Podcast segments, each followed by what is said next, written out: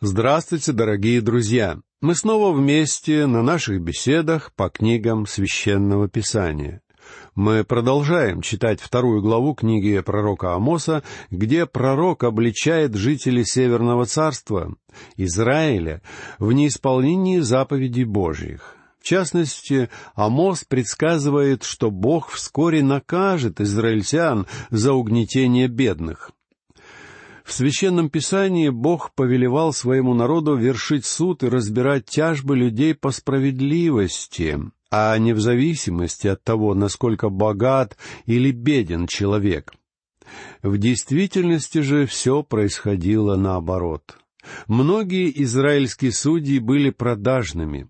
Бедный человек мог быть невиновен, но его более богатый обвинитель мог подкупить судью, чтобы тот вынес благоприятный для него приговор и осудил бедняка на еще большее лишение. И, кстати, сегодня такое тоже нередко случается. Что-то в нашей жизни меняется, а такое явление, как подкуп судьи, остается.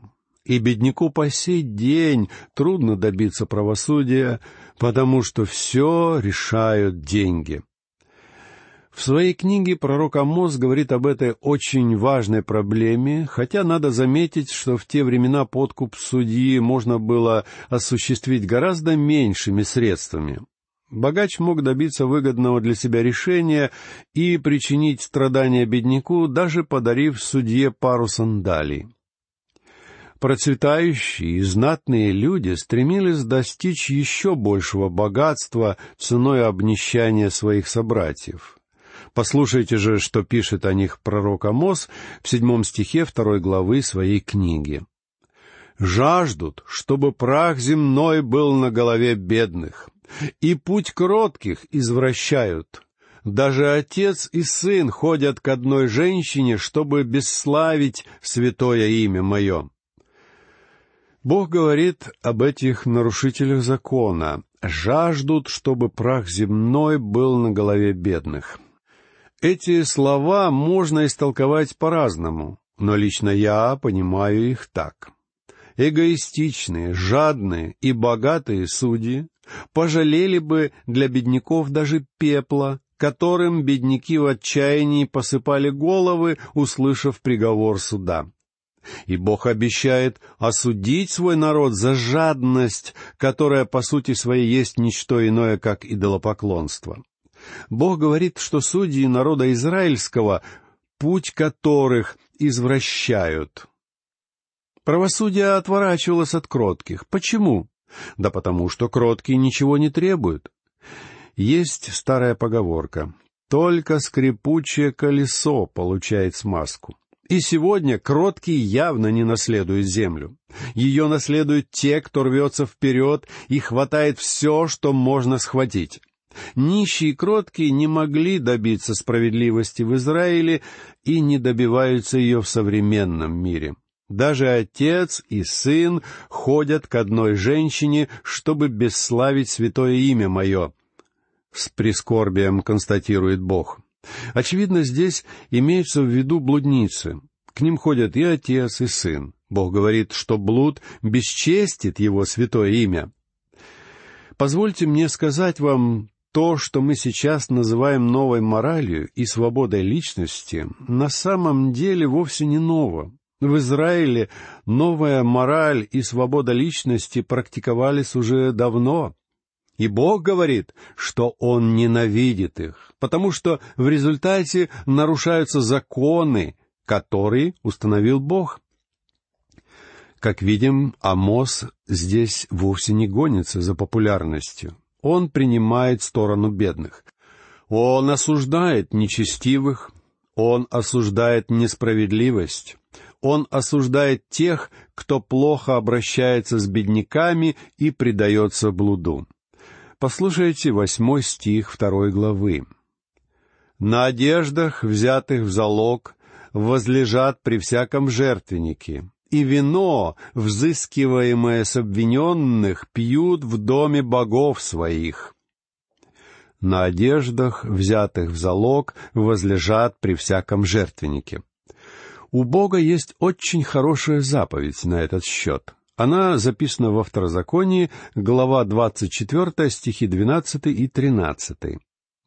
«Если же он будет человек бедный, то ты не ложись спать, имея залог его.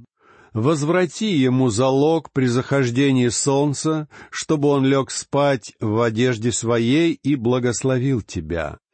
И тебе поставится сие в праведность пред Господом Богом твоим».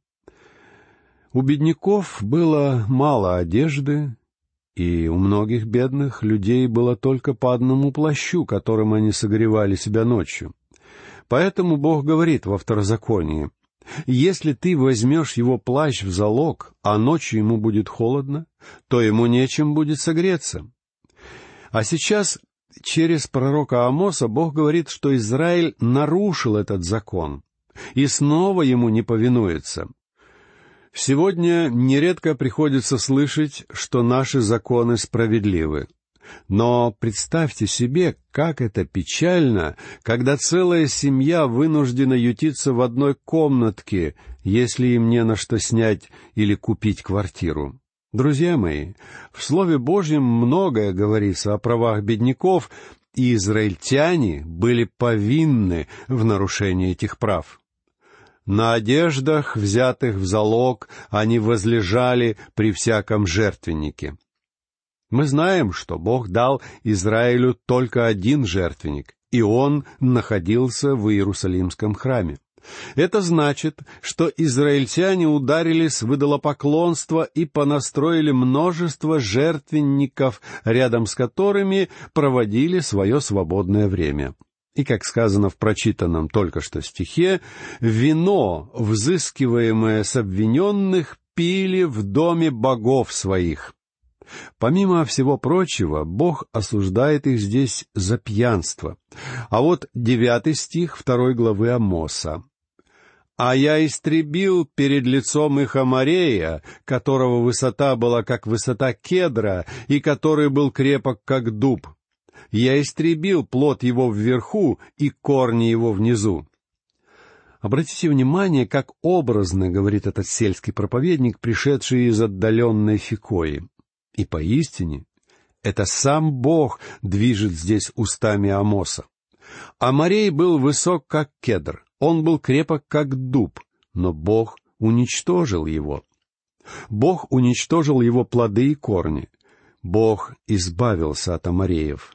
В восьмом стихе двадцать четвертой главы книги Иисуса Навина мы читаем «И привел я вас к земле Амареев, живших за Иорданом.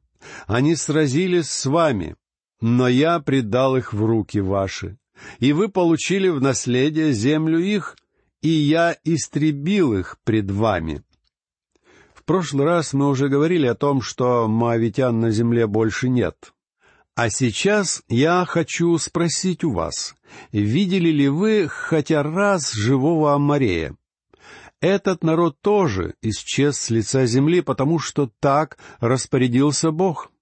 Бог говорил Аврааму давным-давно, «Я не могу отдать себе землю обетованную прямо сейчас, потому что там живут Амареи а они еще не переполнили чашу моего терпения. Я хочу дать им еще одну возможность обратиться ко мне, раскаяться в совершенных грехах. И вы скажете мне, доктор Маги, да ведь эти язычники не виноваты, у них не было закона Моисея, и они не знали, как надо поступать. Однако апостол Павел делает очень интересное замечание в своем послании к римлянам, глава 2, стихи с 12 по 14. «Те, которые, не имея закона, согрешили, вне закона и погибнут. А те, которые под законом согрешили, по закону осудятся, потому что не слушатели закона праведны перед Богом, но исполнители закона оправданы будут. Ибо когда язычники, не имеющие закона, по природе законное делают, то, не имея закона, они сами себе закон. Почему язычники, не знающие закона Моисея, воздерживаются от убийства? Почему они не лгут? Почему они не воруют?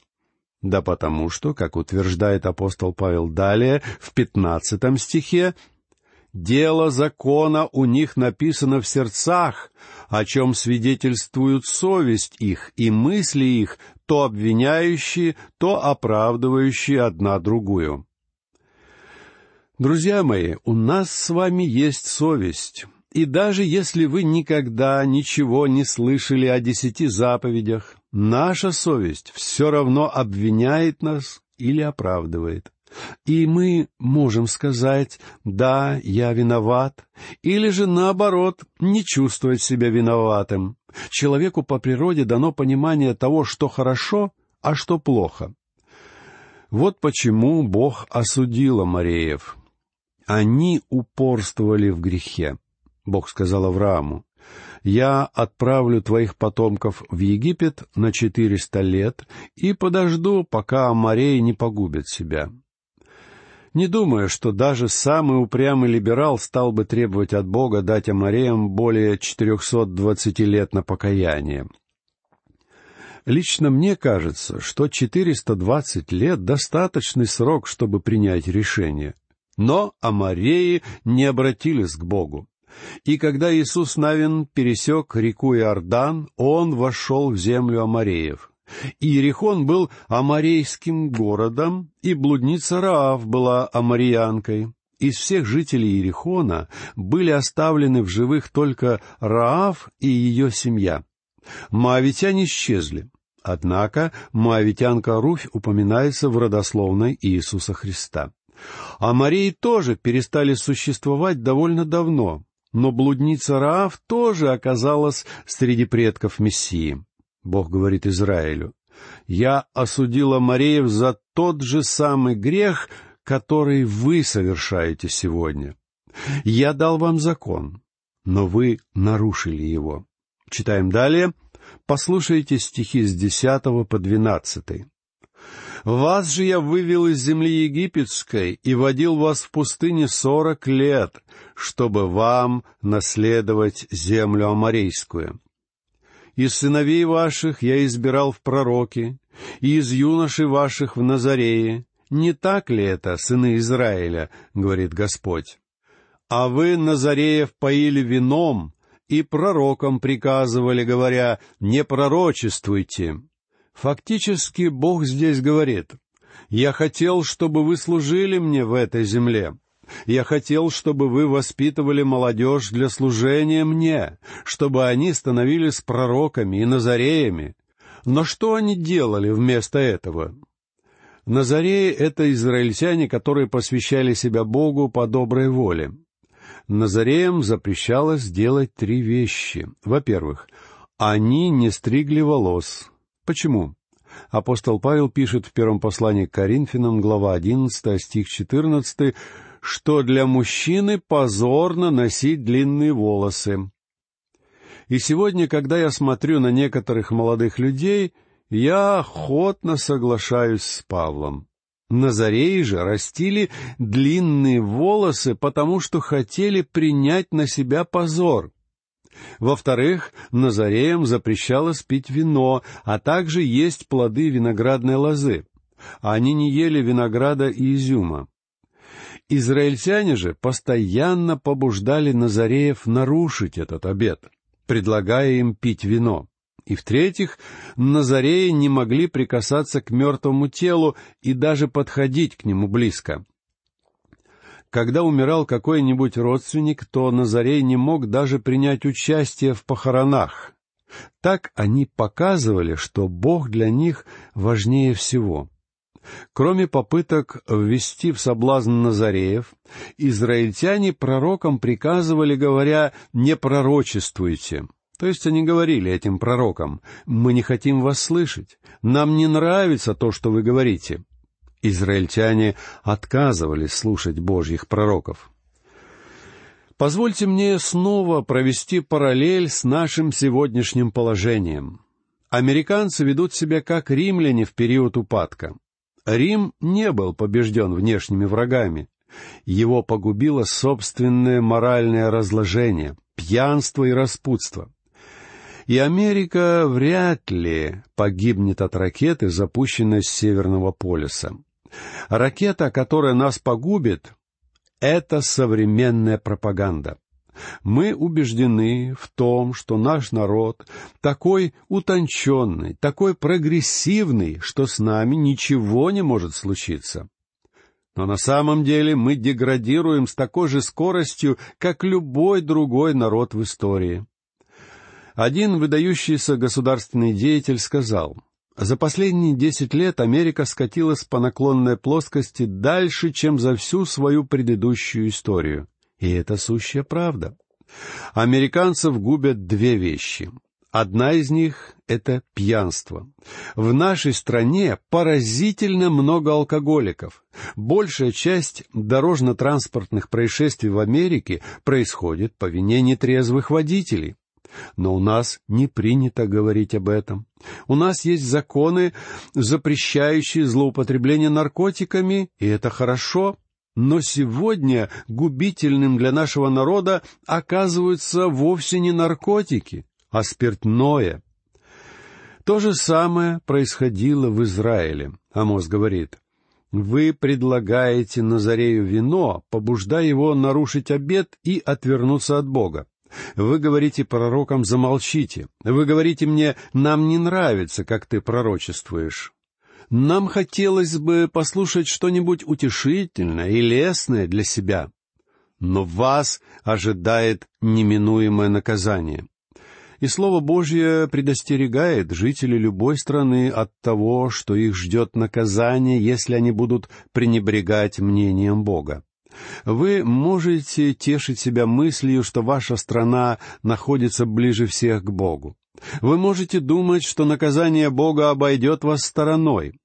Однако, что бы вы ни думали, у Бога есть свое собственное мнение, которое может отличаться от вашего, потому что его суд праведен и беспристрастен. Бог осудит гордых, смирит зазнавшихся и найдет способ открыть истину тем, кто считает правым только себя. В заключение нашей сегодняшней передачи давайте прочитаем стихи с 13 по 16. «Вот я придавлю вас, как давит колесница, нагруженная снопами, и у проворного не станет силы бежать, и крепкий не удержит крепости своей, и храбрый не спасет своей жизни, ни стреляющий из лука не устоит, ни скороход не убежит, ни сидящий на коне не спасет своей жизни, и самый отважный из храбрых убежит ногой в тот день, говорит Господь. Эти слова можно истолковать по-разному. Их даже по-разному переводят. Некоторым трудно представить себе Бога, который давит народ как колесница. Но мне кажется, что в прочитанных только что стихах имеется в виду именно это. Бог говорит здесь, «Я поставлю вас в очень трудное положение. Вы мой народ. Я поселил вас в этой земле и выгнал из нее Амареев. А теперь вы совершаете те же самые грехи, что и они. Неужели вы думаете, что я закрою глаза на ваш грех, потому что вы мой народ? Я придавлю вас, как колесница, нагруженная снопами. Некоторые толкователи считают, что здесь идет речь о землетрясении, которое упоминается в первом стихе книги Амоса. Но я не думаю, что тут говорится о землетрясении. Здесь говорится, что Израиль — это сильный народ, и когда Бог хранил его от врагов, никто не смел вторгаться в святую землю. Но теперь все будет иначе. Израильские крепости падут, враг войдет в страну Божью, и она утратит свою силу. В истории и в современной жизни есть много примеров, которые будет уместно привести в связи с этими стихами. В каждой стране мира наверняка найдутся политические и церковные деятели, которые провозглашают богоизбранность своей страны или непогрешимость своей церкви и своих служителей. Такие деятели забывают об истории израильского народа, священники которого тоже начали превозносить достоинство своей религии, а в результате забыли о самом Боге. Понадеявшись на близость своих отношений с Богом, они повели людей не к Богу, а от Него. Вот и современным людям, равно как и израильтянам того времени, приятно бывает слушать истории о том, что они самые правильные. Под монотонные напевы проповедников они засыпают и забывают о необходимости сверять свои поступки и мысли с тем, что написано в Слове Божьем. Их порабощает собственная гордость, и они хотят слышать только то, что приятно их развращенному человеческому уху. Стран, где такое происходит, великое множество. Однако мне сейчас не хотелось бы ходить далеко за примерами, и я обращусь к истории Америки. Американцы сегодня вовсе не заботятся о том, что происходит в их собственной стране, и они не размышляют о будущем. Они называют себя великой нацией, полагая, будто именно они положили конец двум мировым войнам и стали во главе мировой политики. Иногда Америке действительно удается добиваться мира, гасить конфликты, и мы гордимся этим. Мы перестали нуждаться в Боге, потому что у нас теперь есть атомная бомба. Ну вот, например, когда на смену мировой политике выступила маленькая страна под названием Северный Вьетнам, нам показалось, что мы одолеем ее за одну ночь. Однако Вьетнамская война обернулась большим поражением для Большой Америки. Я вовсе не собираюсь никого обвинять, но Америке следовало бы усвоить этот урок мы так и не смогли победить этого маленького врага. Нам пришлось вернуться домой ни с чем. Конечно, мы привели туда не все свои войска, но наша неудача означает, что мы слабеем. Нам нужно проснуться, а не закрывать глаза на состояние страны. Нам нужно, наконец, обратить внимание на то, что Бог начинает усмирять нашу гордость, как Он уже не раз делал это и будет делать со всяким народом. Бог сказал Израилю, «Ты ослабеешь и даже не поймешь, что я уже начал судить тебя за твою гордость». Вот о чем говорил Амос. И неудивительно, что его хотели выгнать из города. Неудивительно, что царским приспешникам не нравились такие новости, но на этом его пророчества не закончились. Бог хотел еще многое сказать через Амоса. И в следующий раз мы продолжим чтение книги этого пророка. А сейчас я прощаюсь с вами. Всего вам наилучшего. До новых встреч.